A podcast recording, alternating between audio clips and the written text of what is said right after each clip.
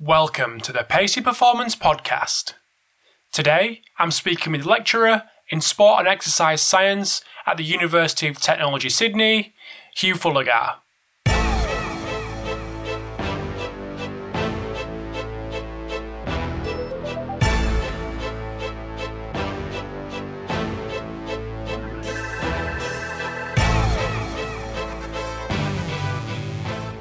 Thanks for tuning in to episode 176 of the Pacey Performance Podcast. So, up today is Hugh Fullagar, who has recently moved from the Oakland Raiders in the NFL to back to UTS in Sydney. So, I think this is probably the most loose conversation I've had on the podcast, and probably most mo- most conversational, most Tim Ferriss like episode I've had in the podcast, which I think is great. Uh, it was great for Hugh to open up about the kind of things that were that were going on at the Oakland Raiders and really give us an insight into their program. Obviously, not too much to uh, to get himself in any trouble, but a really good insight into what happens in the NFL and what it's like being around the the machine every single day. So obviously, Peter. Hugh's PhD was around sleep and recovery, so we touched on that a little bit, um, but we also touch upon uh, the work that uh, Hugh did in previous jobs, from working at FIFA to obviously over in college sports in the States, and then following on to um, his most recent post at the Oakland Raiders. So I hope you enjoy this episode. Um, Hugh's a top guy, and I know he'll do fantastic at UTS. Um, and it just happens that his neck, the, the next uh, guest on the podcast in episode 177 is Hugh's, bo- Hugh's boss, which is Aaron Coutts. So, hope you enjoyed this chat with Hugh. Uh, I'm sure you'll get tons from it. But there's literally some Harvard research which shows that organizations who have more trust, like the average employee, will actually uh, forego a raise if they can actually um, have more uh, autonomy in the company or like more autonomy in what they're doing. So like if there's more trust in the higher parts of the company in the lower parts, if that makes sense, in you know engaging them and pushing them to do what they want to do, they'll actually forego a raise of having that more autonomy and control. Essentially, like trust. But just before we do get into this episode, I want to say a big thanks to Vald Performance for sponsoring this episode today. So if you haven't heard of Vald Performance, they are the guys behind the NordBord, the Groin Bar, and the all-new HumanTrak. So if you haven't heard of either of them three products, visit valdperformance.com uh, or follow them on Twitter at valdperformance. So their all-new HumanTrak system is a motion capture system which integrates the Xbox Kinect and four IMUs worn on both wrists and both ankles. So HumanTrak has been initially validated against the gold standard in Vicon with some really positive initial results, with some more to come, which will be openly available via the Vald Performance website when they do become available. So if you, like I said, if you are interested in getting to know about any of them three products, visit valdperformance.com or follow them on Twitter at valdperformance. Also sponsoring this episode today is Force ForceDecks. So big thanks to Force ForceDecks for their continued support of the podcast. And if you are looking for a force plate hardware and software solution, visit forcedecks.com. But also have a little look at episode 139 of the Pacey Performance Podcast. So that's at strengthofscience.com forward slash 139, where co owner of ForceDecks, Dr. Daniel Cohen, goes into a lot of detail with regards to all aspects of jump monitoring. Um, it's certainly not a sales pitch for ForceDecks, but you can get a real understanding of the capability and ease of use of ForceDecks uh, as re- with regards to the, the software.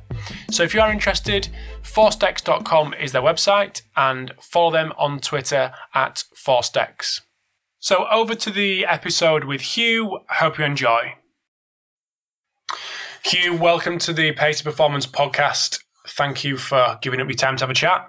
Thanks, Rob. Much appreciated. Happy to be on. And um, yeah, always been a very avid listener from afar. It's listening to Martin's podcast in India, in Udaipur, some maybe two weeks ago. So Nice. truly gone global, mate. So I'm very, very happy, very privileged to be on. Hell yeah. Hell yeah, he's got some serious pull, has Martin, when it comes to uh, everything with regards to retweets, follows. He's gone all the way to Southeast Asia and Udaipur. The bus driver who was helping me out with the uh, the Wi-Fi connection even knows about him now. So there he goes. Nice. I thought he was going to say he was an avid listener as well. That would be cool. The bus driver. Slowly nice. just seeping that advertising worldwide. well, anyone that doesn't know who you are, I just want to give us a little bit of background. What your some previous jobs, education, and what you what you're doing at the minute.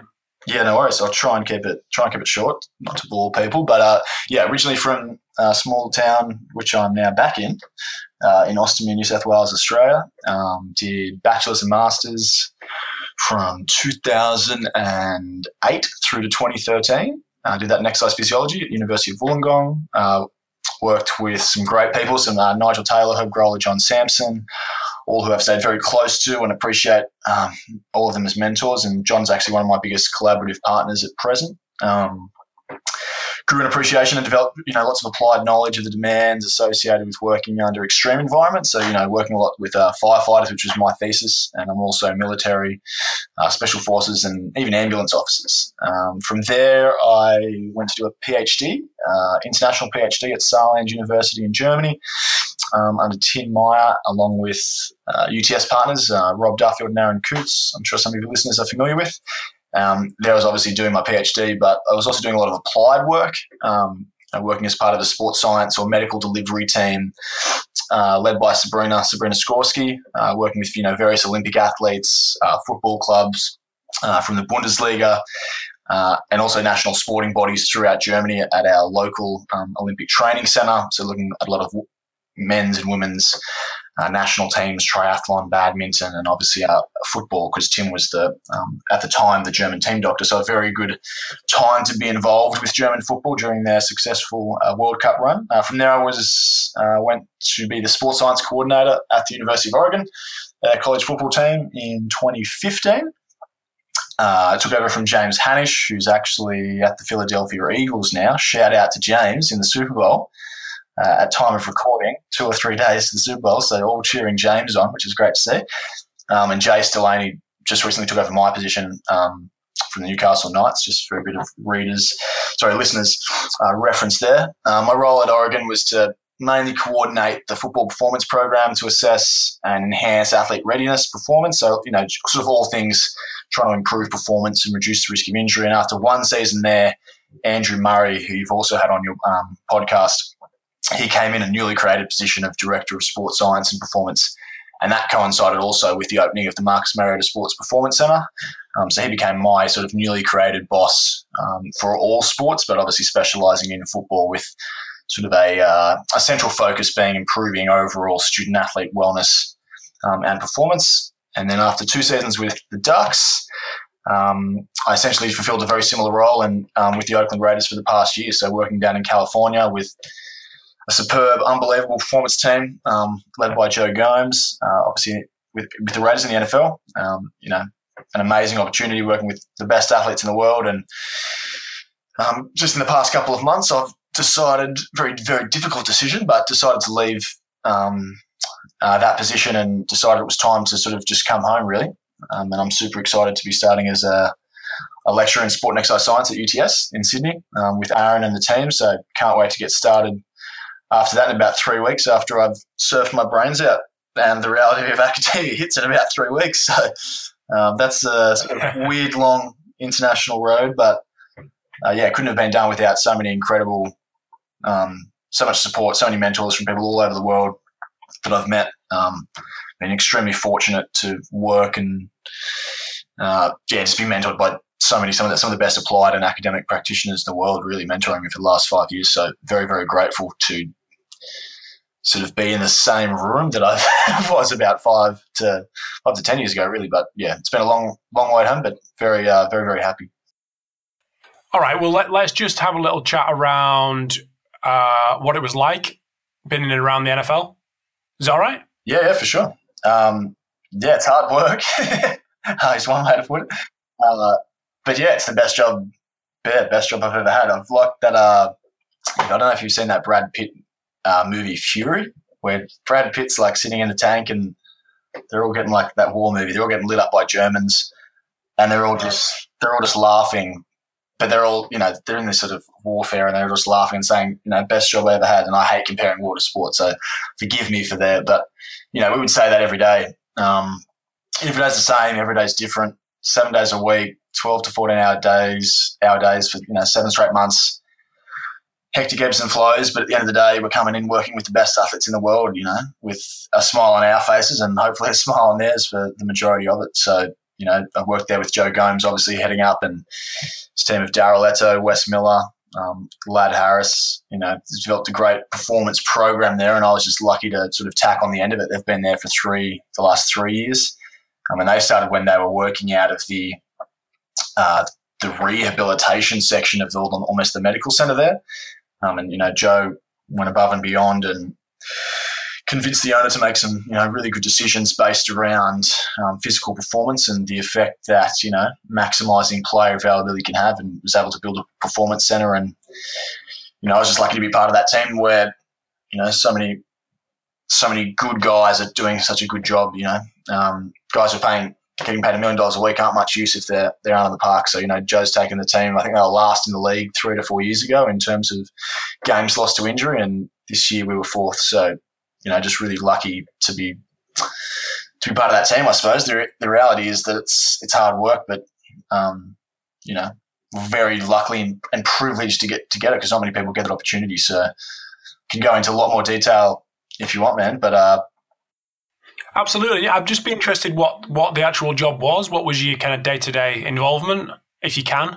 Yeah, yeah, for sure. Like, I, uh, best way to just break down a typical week, I suppose, of like what we did.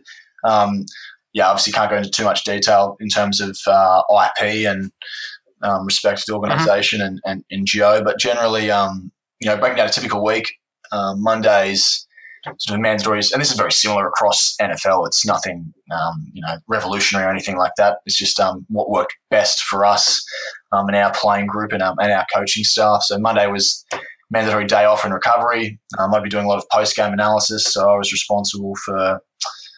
Obviously, we had the, the, we have the zebra data. So obviously, day to day, I'm doing uh, working generally in the weight room in the morning. Um, we had different lifts at different times. Uh, Wes is our major programmer. Joe's obviously our head S&C. Daryl is the senior assistant to Joe and sort of our lead on, on the rehabilitation cases. Um, Lad's our nutritionist. I was sort of uh, trying to help out Wes as much as I could in the weight room and then also looking at uh, sports science, monitoring and setting up our uh, feedback delivery system um, in terms of giving as much feedback we could to uh, the performance team, the medical team, and also the coaches to obviously reduce the risk of injury and improve performance. Um, so, for example, on Monday, I'd be doing a lot of the post game analysis, which was just played on the Sunday, and trying to get that done ASAP so we could formulate a plan um, for the design of our week.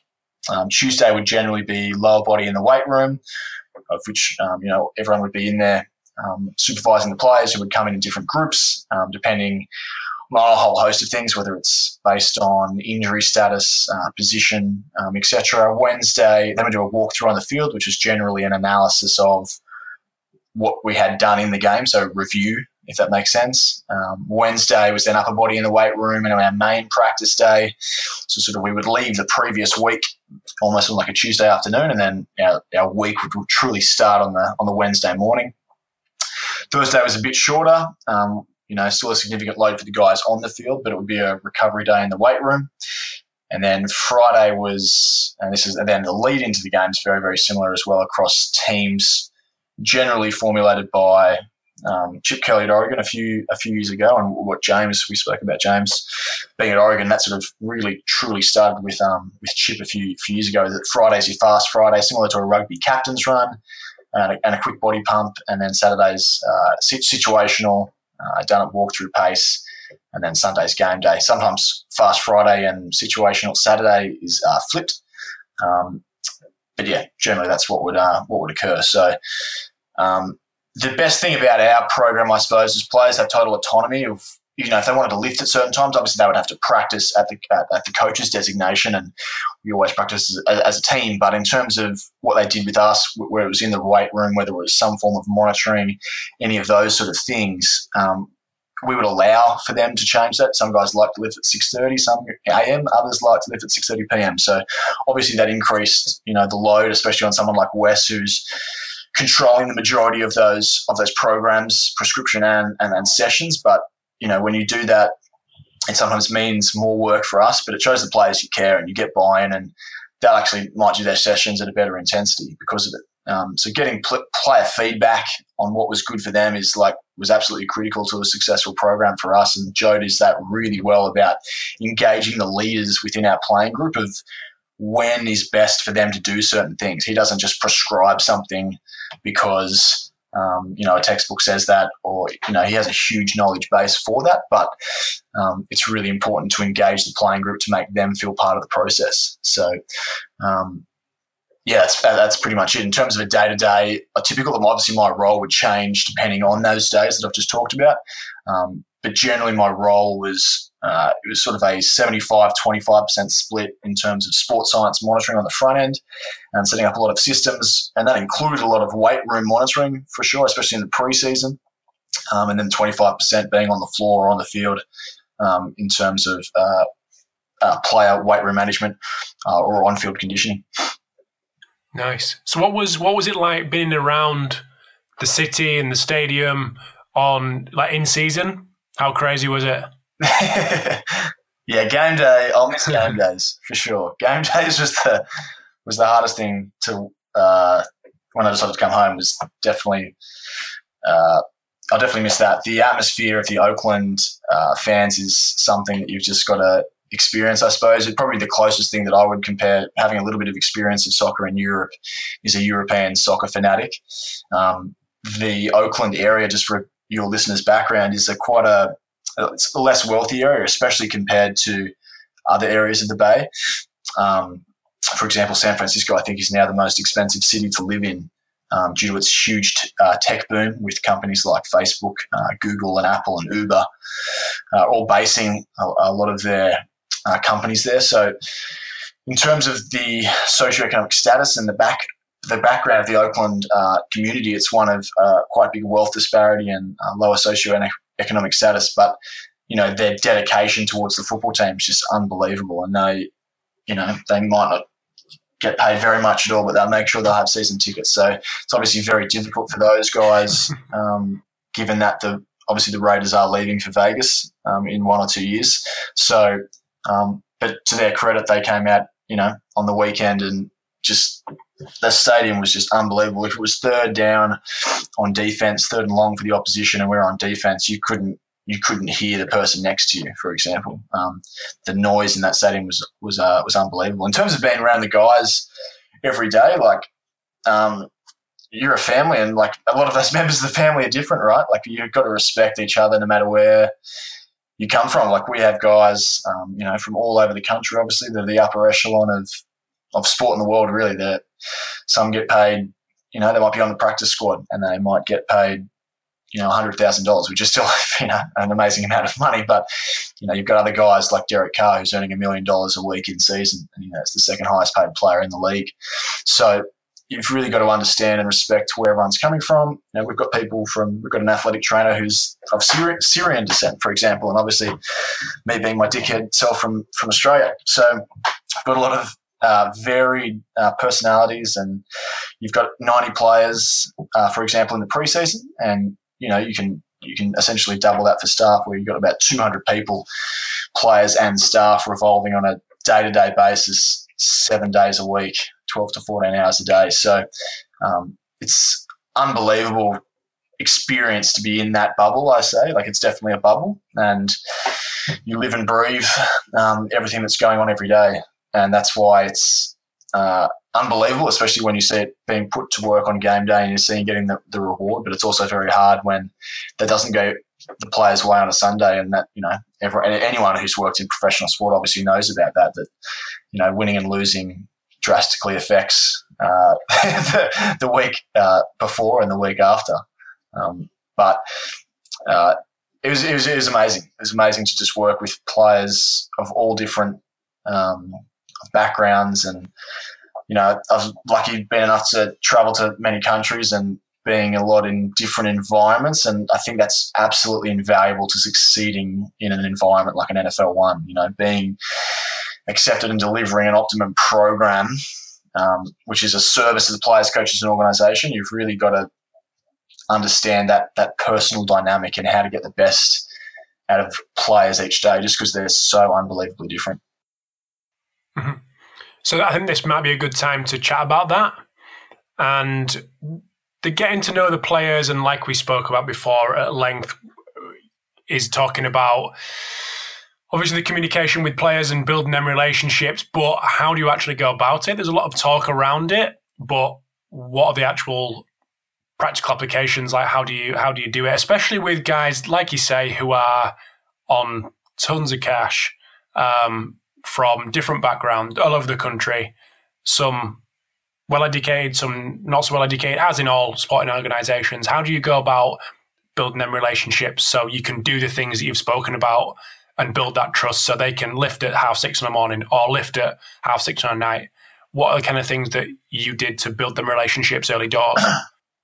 Yeah, well, it's definitely like it's definitely a team effort for sure. I think it's it's and it's not just a performance team, you know, led by Joe. It's people throughout all departments, and the organisation has got to make sure that everyone's on the same page. And that's why there's organisational philosophies. Like a lot of people think, you know, they're wishy washy, but I think they're they're really really important. And um, you know, the great one in in the Raiders is is the will to win. You know, um, the Raiders organisation is built around winning. So let's all work together to get that. And it's a very simple, simple message, but um, I think the things that come before that are super important. I think when, at least what I've learned from when like communicating messages successfully to coaches and players and getting that buy-in and building those relationships, I think the number one thing um, you've obviously got to be knowledgeable. There's no recipe for you know learning your stuff well and working hard because players will call you out on it. You got to know your shit and don't don't bullshit your way through it. So it's really important that no matter what field, and this doesn't, you know, it's not just sports science or S&C or performance or whatever, you've, you've got to know your stuff. Um, Aaron gave, Aaron gave me some great advice five years ago. I don't want to, this is a bit of a, bit of a segue, but uh, Aaron fine, gave it's fine. five years ago, and he said, and I just said, you know, like, can I ask for some general advice? Because I was scared shitless before I was going away for this PhD um, to a different country, and um, he said, just don't fuck it up as long as you don't fuck it up, then you'll be fine. I try to stick by that whenever. I know that's a really simple bit of advice, but I think that's a really, really critical thing. Do everything you can, and if, in this case, first points, you know, learn your stuff first and foremost. Like have that really solid knowledge base. Um, so that was a segue, but there's other things like um, I think it's really important to use words and phrases when you're educating players that you know like you're explaining to your grandma like why make it complicated? You need to be um, you know you need to be passionate but you need to be respectful. And it's important to have those hard conversations with um, other players and people within the organization that you know if they want to do things a different way that's totally okay. I think being open is is so important. Um, so you know, how, why should I tell the 40 year in the league veteran coach that my way is best because the research says that this is the way to monitor an athlete? Like, I can't possibly know that more than that coach about the game of football. So why have the idea that my way is the most important thing? So you've just got to be open to. It's got to be a you know a, an open communication between um, between all parties, not just between you know one and the other. Um, so you have like you have to engage. Like I think one of the best examples of that is um, I don't want to talk about D because Daryl doesn't like being talked about because he's a very very humble very humble guy. But Daryl, with you know, with all due respect to D, I don't know how old he is, but he's damn experienced, and he's got about I think at 35 to 40 years experience in the league, and he's he's still listening to every podcast available. Like he's there before hours, after hours, like looking at the latest research, asking questions, opinions of our interns. You know, he wants to know every bit of info he can get his handle on and why or how others do things. Um, we, I, we can definitely say that that's not the case for everyone in our profession. That's for damn sure. So I think um, when you're trying to build a relationship, learning as much as you can respectfully of everyone, not just other practitioners, but um, the players themselves. I think that's true. And like learning off others is again critical of that first point of being knowledgeable. Like it's not a race or competition between practitioners. That's all pseudo, pseudo bullshit. Like leave that to the players in terms of that thing. Like being open to learning ways to be more knowledgeable, I think is absolutely critical to then, first of all, before you even put the front, you know, get through the front door with the player. Um, uh, the biggest thing with players in terms of building that relationship is trust. Though you've got to you've got to gain their trust. You've got to remove the ego and show that you care. So you know, there's tons of business research. Um, again, I sorry, I'm going off on little segues here, man. So That's fine, really back no, no, go for it. Crack on, crack on, crack on. For you, most likely the, the upcoming listeners, but uh, you know, like things like recognizing excellence. Like, do we really recognize a job or a performance well done immediately after, immediately after it happens? Um, you know, there's tons of you know neuroscientific and psychological research that proves that public recognition has like a huge, large effect on trust, especially when it occurs immediately after a player does something. Or like this is obviously done in um, employers from a business um, research uh, strategies in terms of that. But like you know, how can we actually get a player to meet that goal? So I think things like recognition and things like team meetings, and it's funny, coaches have been doing that for years. You know, coaches will have little awards on the Monday after a game, or they might have you know hilarious awards at you know this player, little videos of players doing good things and funny things to sort of, and that, they've been doing that just because that's what they know to do. But for it's actually a scientific reason behind behind them doing that, even though they obviously not doing it for that reason. They're just doing it because they know that's the best thing to do. So things that uh, practitioners we can do to sort of develop that, and I know a lot of uh, great practitioners all all around the world have similar things where they, you know, they recognize uh, good acts and that builds trust. And there's obviously tons of other ways um, to do that, but like, you know, there's, there's tons of research which says like uh, trust.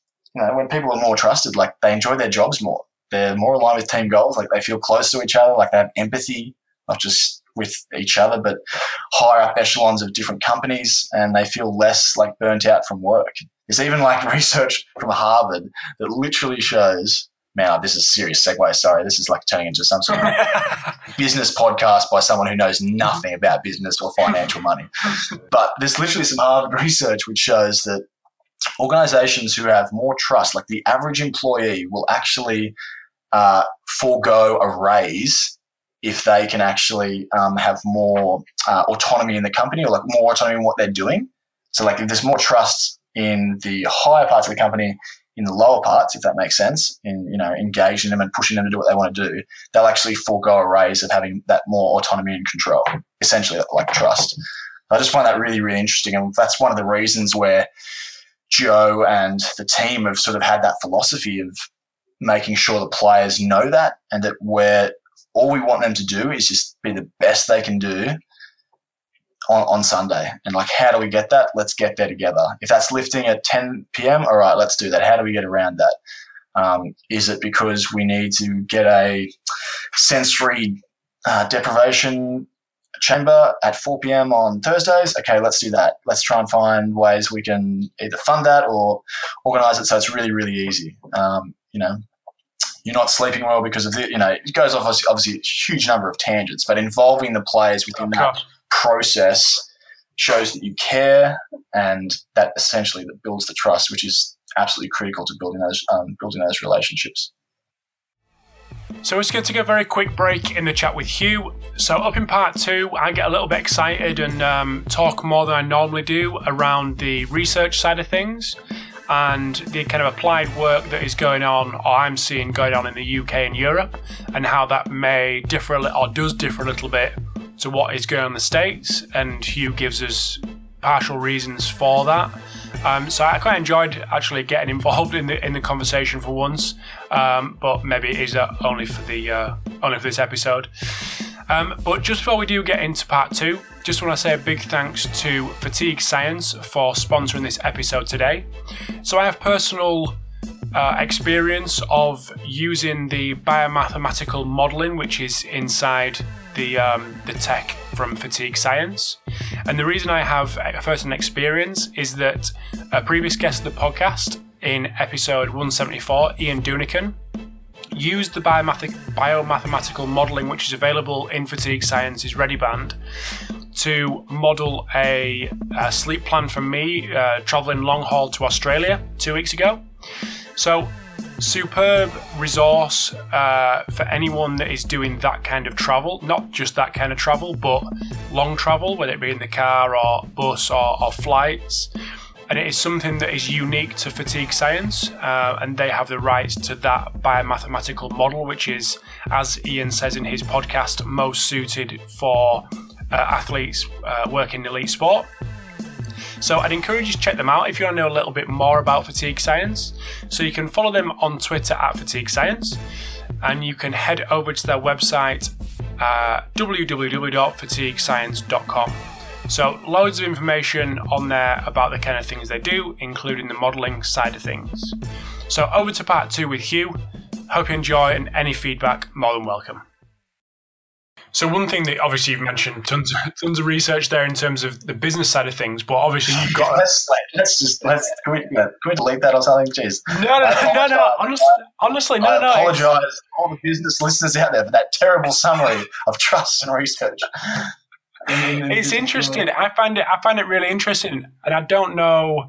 I mean, I guess people are doing this, but I, I don't know why things aren't translated from a business point of view to a sporting point of view, and vice versa. Like I know that businesses do look into sporting environments for uh, inspiration for for certain things, but I definitely think there should be hundred percent going the other way. And I'm guessing people are. It's just that I don't particularly know about it. But the reason I, I brought that up was with regards to research, and obviously you've gone through your PhD and, and going back into an academic setting now, how do you try to impart your knowledge of what it says in the research and, and the keeping up to date with what's going on, actually, and bring that into a practical environment, not necessarily just the Raiders, but uh, Oregon and, and the other places that you've been, um, without coming across all doctory and PhD and sports sciencey? How do you bridge that gap? Yeah, funny you mentioned that, mate, because I came in one day on my tag, and Wes and Lad, they'll attest to this if they're listening. Bloody someone, one of the players actually put like Doctor Coach Fullagar on my freaking. They put the doctor on there once I got my PhD, and then after about two or three months, they put professor on top of it. So clearly, I'm doing a very bad job of actually trying not to be that doctor prof. I've done a terrible job of it, apparently but hopefully that was all done in uh, in good jest. But uh, doing it like doing external research, uh, yeah, just get, again to give some background, uh, doing external research uh, wasn't allowed at the Raiders. Um, it's somewhat frowned upon due, like sort of league wide, I suppose, just to each organisation's intellectual property and things like that. Um, so it's very, very rare that you will see um, especially in the performance setting. Anyway, that's a lot of ton of lot of medical or group medical assessments, I suppose. But in terms of uh, our sort of frame of reference, there's very little. Paddy Ward's actually doing some great research with the Seahawks at the moment with Barry Druss and Aaron. Um, which he is allowed, I think, to release some of it. So I'm really looking forward to his stuff. I think one of his papers just came out in I think it was Journal of Strength and Conditioning Research. I think um, so. His stuff's just starting to come out, so I'm really looking forward, and maybe that's something that's going to change moving forward, where PhD students will start to get embedded into clubs, and like that's one of the big differences. You know, you look at uh, you know, the Western Bulldogs or any any AFL team, Carlton or any anyone, you know, they might have three to six PhD students across all aspects of performance. You know, running through on a three or four year th- three or four year basis, and you've got essentially free employees. You know, you've got these three to six free employees who are trying to find that edge, and that's just that doesn't really exist in the states at the moment um, due to a host of reasons. But you know, hopefully, you know, hopefully that changes over time, and um, people in those areas start to understand why what, you know why we're doing research. I think it's really it is a very conflicted opinion um, in the states at the moment of the state of research and how it can actually help. Um, I try when I'm at least talking to the guys um, who, at least who I've come into contact with, not just players but members of organisations and uh, performance teams, coaches, etc. Is that like everything that we're trying to do it's designed to answer a question that we think can help win us games, essentially. Um, so we don't want to do research, whether it's in-house or external, if it can't answer a, you know a coach-led performance question. And Andy was great. Um, you know, I was doing a lot of Oregon research uh, with Andy Murray and, and John Sampson, and they're setting up a great program there now where they're going to have PhDs and master's students and so forth, and they're really uh, linking that applied um, and academic setting really well. Ben McKay from University of Wollongong was the first one of that. He's just done with data collection now. So having the freedom to do that at the collegiate level is obviously a, a great advantage. You know, we've found some super interesting stuff with in relations to acute chronic uh, workload, um, injury assessment risk. Uh, that's all coming out pretty soon. We've you know released a, a few papers uh, just recently as well. Um, obviously, we'll leave those links with uh, you guys on on the webpage for the podcast. But yeah, I think in terms of the way to best integrate it, again, man, just get to the point of the question. It's all waffle before that, geez. Uh, in terms of how to best integrate that, you've you got we, what we try to do with the Raiders, at least in house from a perspective, and I can't talk too much about it, but basically we tried to align every parameter we collect in any part of the organisation, whether it's coaching, scouting, medical, uh, performance, financial, um, anything. So on field availability, performance, um, and team success, and trying to align the individual players to how best to choose how they can, whether, first of all, whether they can play in this league, you know, should we be choosing someone based on these, you know, collection or assessments of, of these data points as a collection, um, sorry, as a part of the conversation. You know, we're not purely relying on these to, to make a decision. And then secondly, how can we best prepare them each week? So that's probably the best way to put it. That when we were doing, um, when I was trying to do as much work as I could for Joe and giving him as much information as he could to improve his decision making. Like he was great. He was really open to that. Um, you know, he was he, he would love to do external research and understands the value um, and the societal impact of you know the wider benefit. You know, if you do a lot of research, when people think of research of how it can help them, you know, we all get quite selfish. You know, we're always like, how can we use that to make us the best, if that makes sense. When part of research is actually disseminating information to improve the field. And obviously, when we get to um, you know the upper echelons of professional sport, um, that's not really the care of the organisation. Yeah. I don't really care about that, you know, and totally understandably, you know, like absolutely understandably. But um, that's something I, like I'm quite passionate about is that research just isn't there to, you know, help win and help decision making. Obviously, that's one of the aims, but the other is just, is to push the field forward. Like, how else do we evolve? And that happens in every facet of life, whether it's medical, um, you know, geology, archaeology, um, anything, any any field you can think of, um, requires research to on to, to, to, change things over time. Otherwise, we wouldn't have all these amazing developments and live in such an amazing world that we do at the moment. So, yeah, it it was definitely um, sort of a, a touchy point, I suppose, in the NFL, and I was a bit.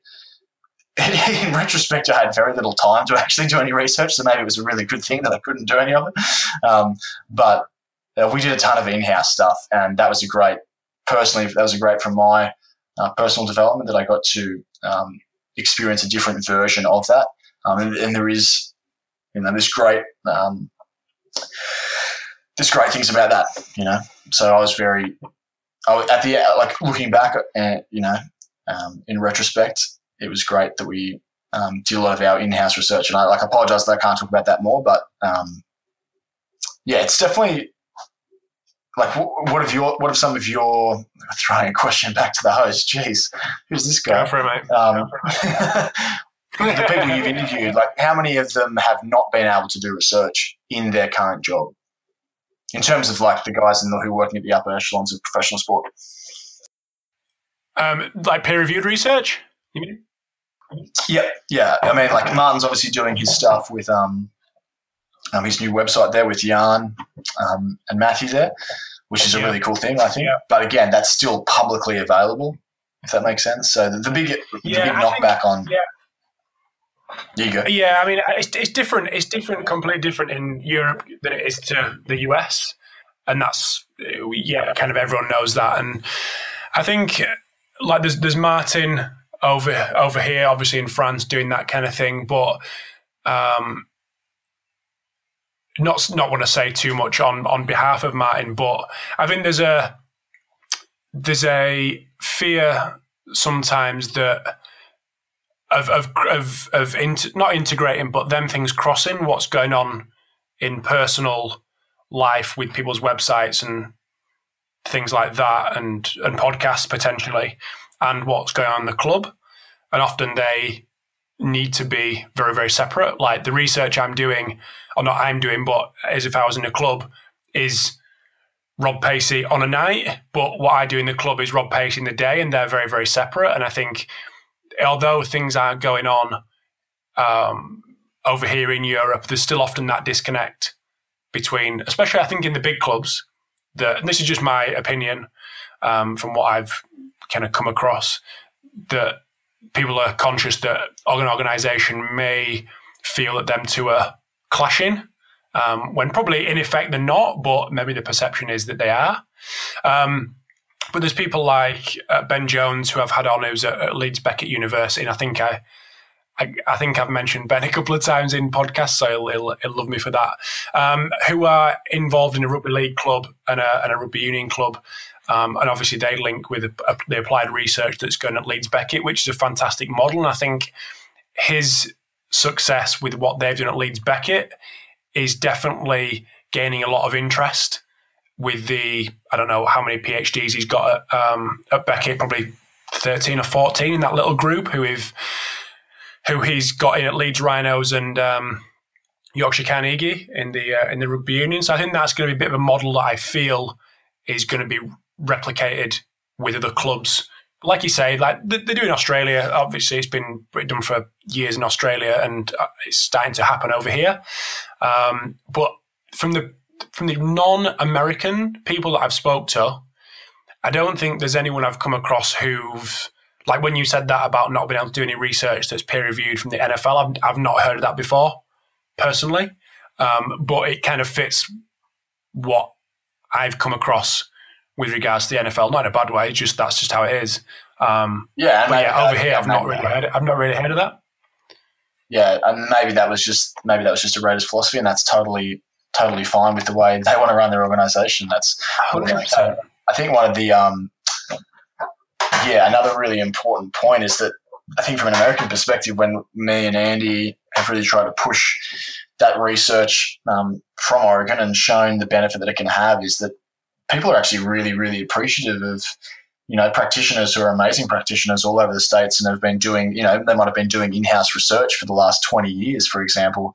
Uh, someone like Jim Radcliffe's a great example who's, um, you know, he's done this for, he's been a S&C coach for 40, 50 years or something, and he's, he's always done research, you know, in the background. He's just never done any peer reviewed, re- research. So when you talk to those people, they're really appreciative of when you are able to make stuff uh, public, if that makes sense. Um, disseminate that research to sort of progress the field because, you know, again, it, it really is aimed about trying to help um, as many people as possible. So I think I think there's going to be a real. I think, I think there'll be a shift quite soon. It's really nice to see. It's not just Oregon. There's tons of other colleges um, who are starting to do to do that and not just have positions within um, sports science or the sort of the I shouldn't say sports science, the performance team model where it's not just the sports scientist doing this or an S&C coach doing that. It's much more of a team based environment. And once those teams start to form at all those different colleges, um, I think research will just be a flow on effect of that. Um, I think it's what it's first of all really important is that what the research that we're doing.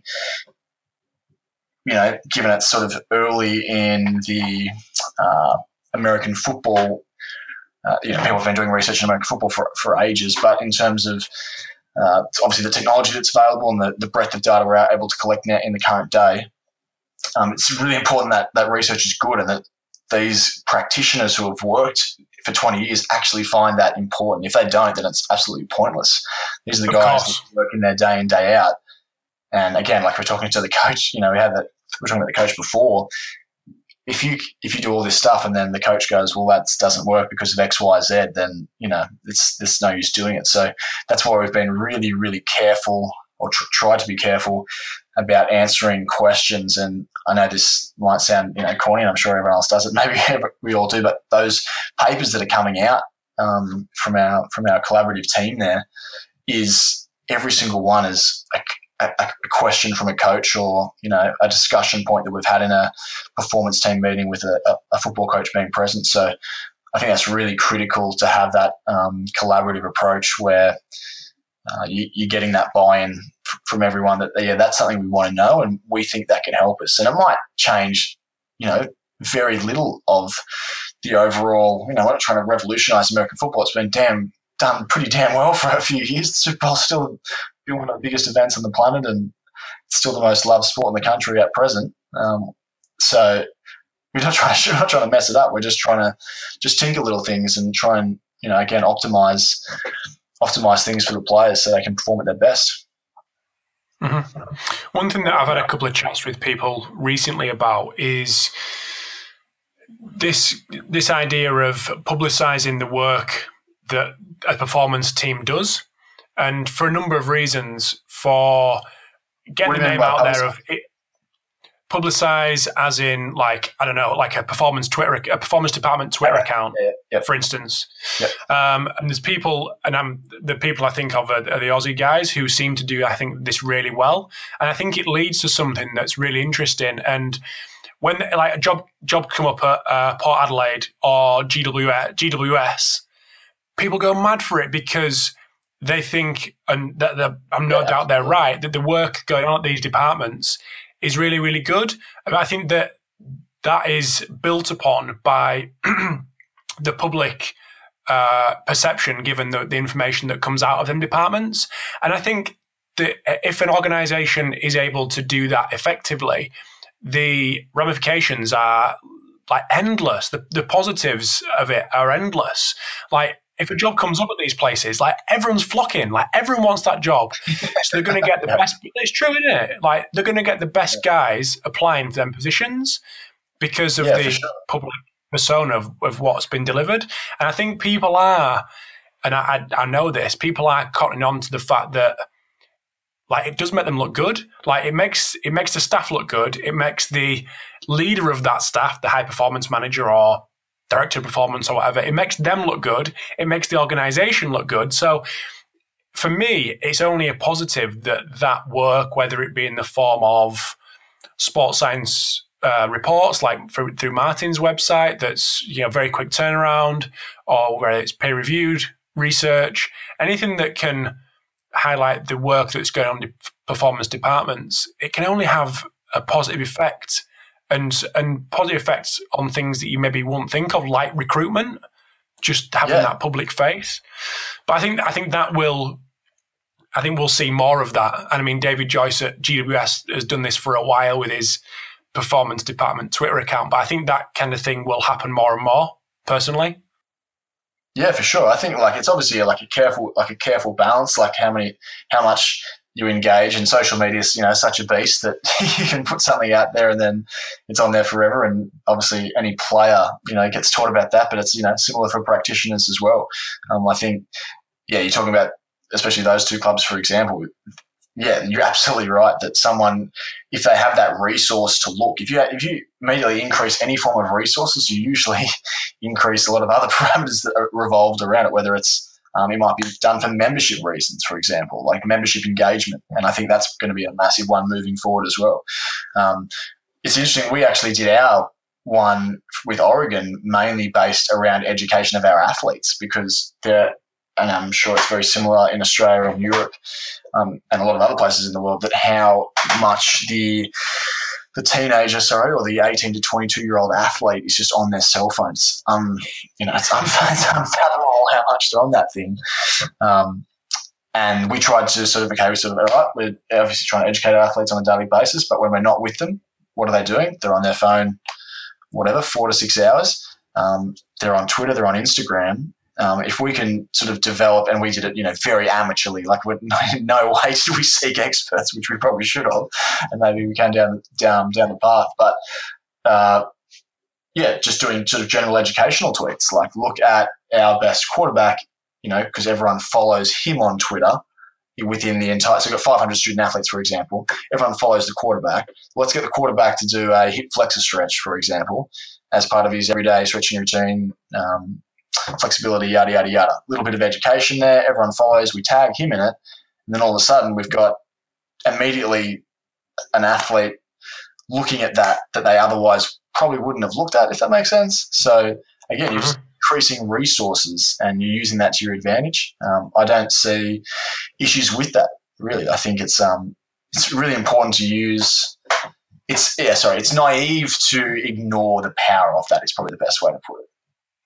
No, I, yeah, I'd agree. And I think people will and have um, for a long time, but I think more people will cotton onto the fact that that is could be utilised in a uh, in a really positive way. And there's a few people out there that come to mind who I've spoke to previously, who um, who I know they're doing that kind of work. So yeah, I think it'll be more popular, definitely. And I think like it's, it's like general like yeah like fan or membership engagements like a, a great example of the development of uh, the social media channels now. Like you've got uh, like I'm a, I'm a Melbourne Demons fanatic, for example, and on my Twitter feed, just as a fan, it's got day one at preseason, and it's got you know all the guys doing bench press, and then all the guys having their you know dinners. Or what's in Jordan Lewis's dinner, for example. Like the social media team at Melbourne Demons are obviously you know that's smart people. That's their job. They're saying, all right, what do the fans want to hear? Well, I don't know if that's what they want to hear, but they definitely want to read about something when it's not footy season. For example let's give them all these all these resources to do that. Um, you know, then I'm talking about it to you. You know, like absolutely, yeah. There's yeah. there's they've been successful in disseminating that info to try and recruit, you know, me to buy a shirt or you know me to talk about it and talk to other people. So I think it's again, it's naive to ignore the power of it. It's just got to be done in the right way. I think it's, and we don't want to go down this down this path, but uh, obviously the power the power of social media. There's a lot of crap out there, and I'll let the larger experts um, talk about that. But um, when managed well and for the right reasons, it can be incredibly beneficial and powerful. Mm-hmm. And I think that the only reason it could fall down in in this situation is if the the actual people in these departments aren't involved. It comes from a marketing person who's been to university and kind of knows that world, but doesn't actually know the world that they're marketing to.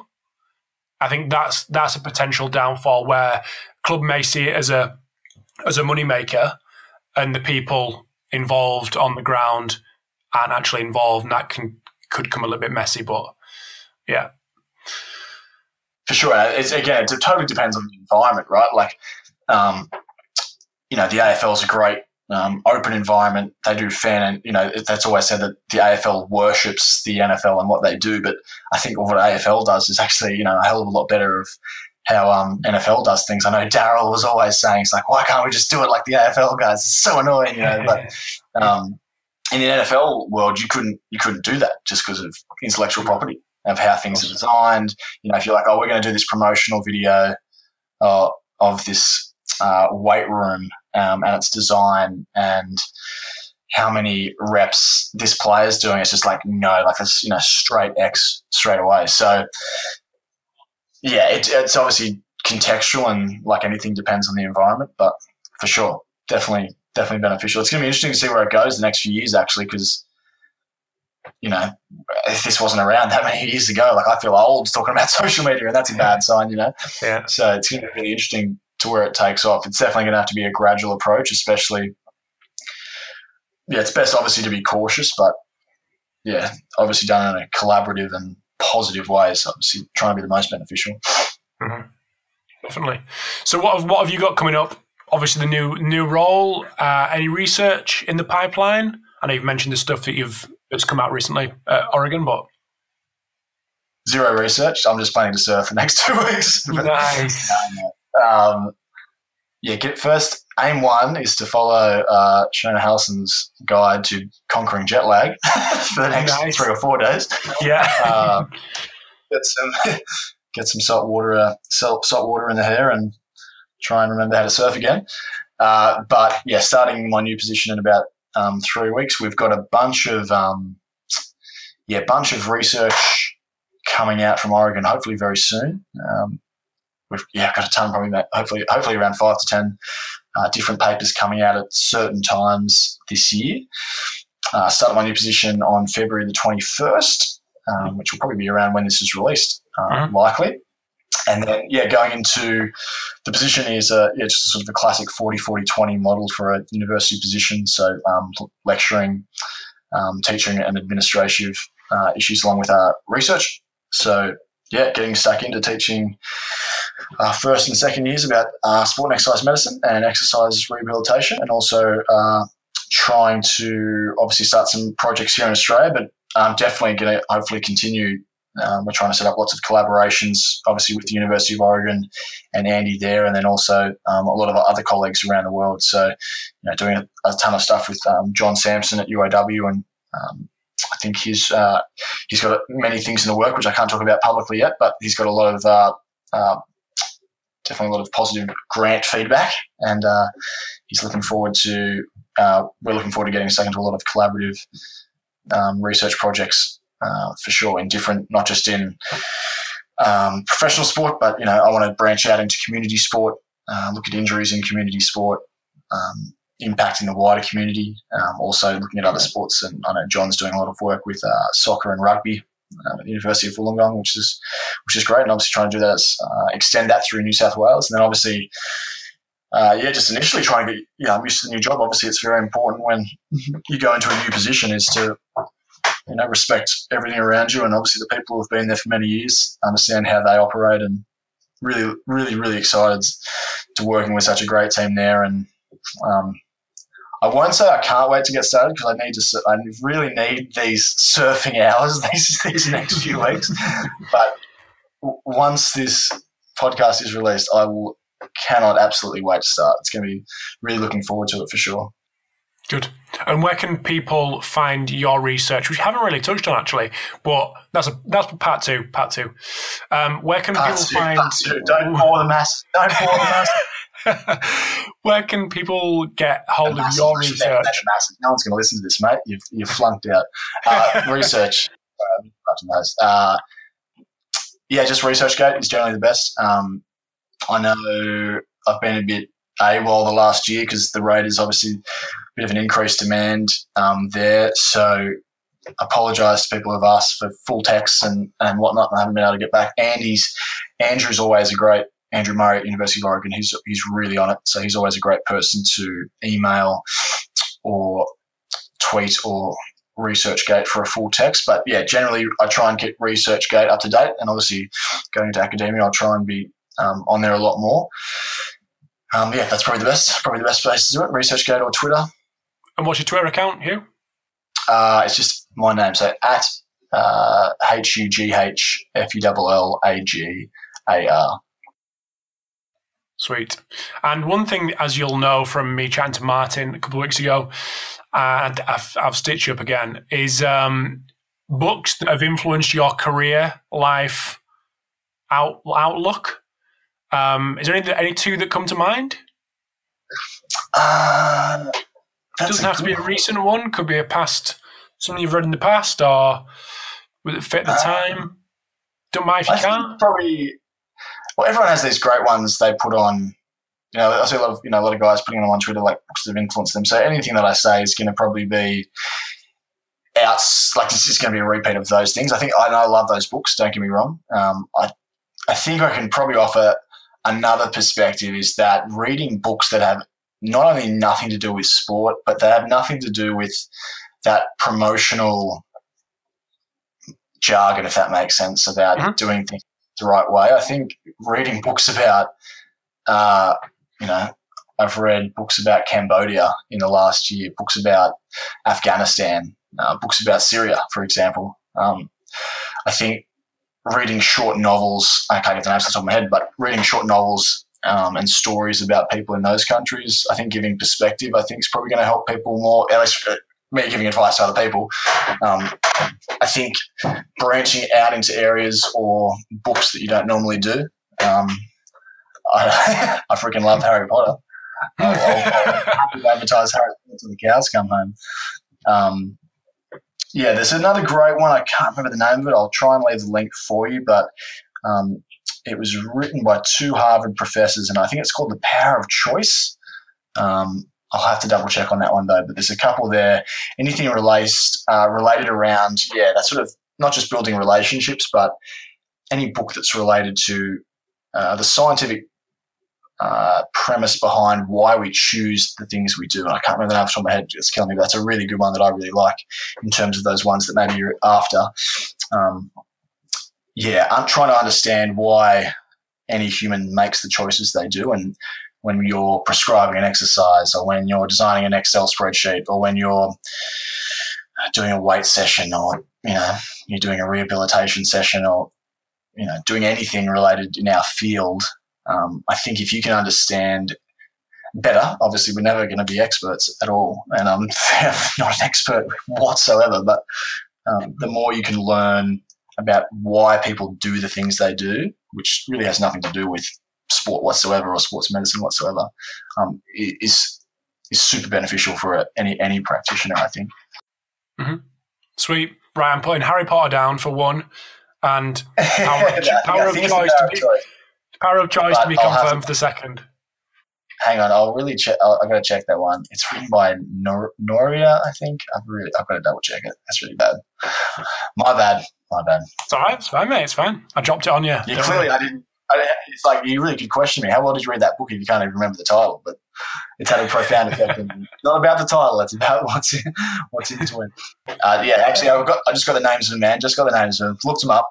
Uh, two I've read were "It's Driven," so how human nature shapes our choices, by Paul R. Lawrence and Nitin Nohria.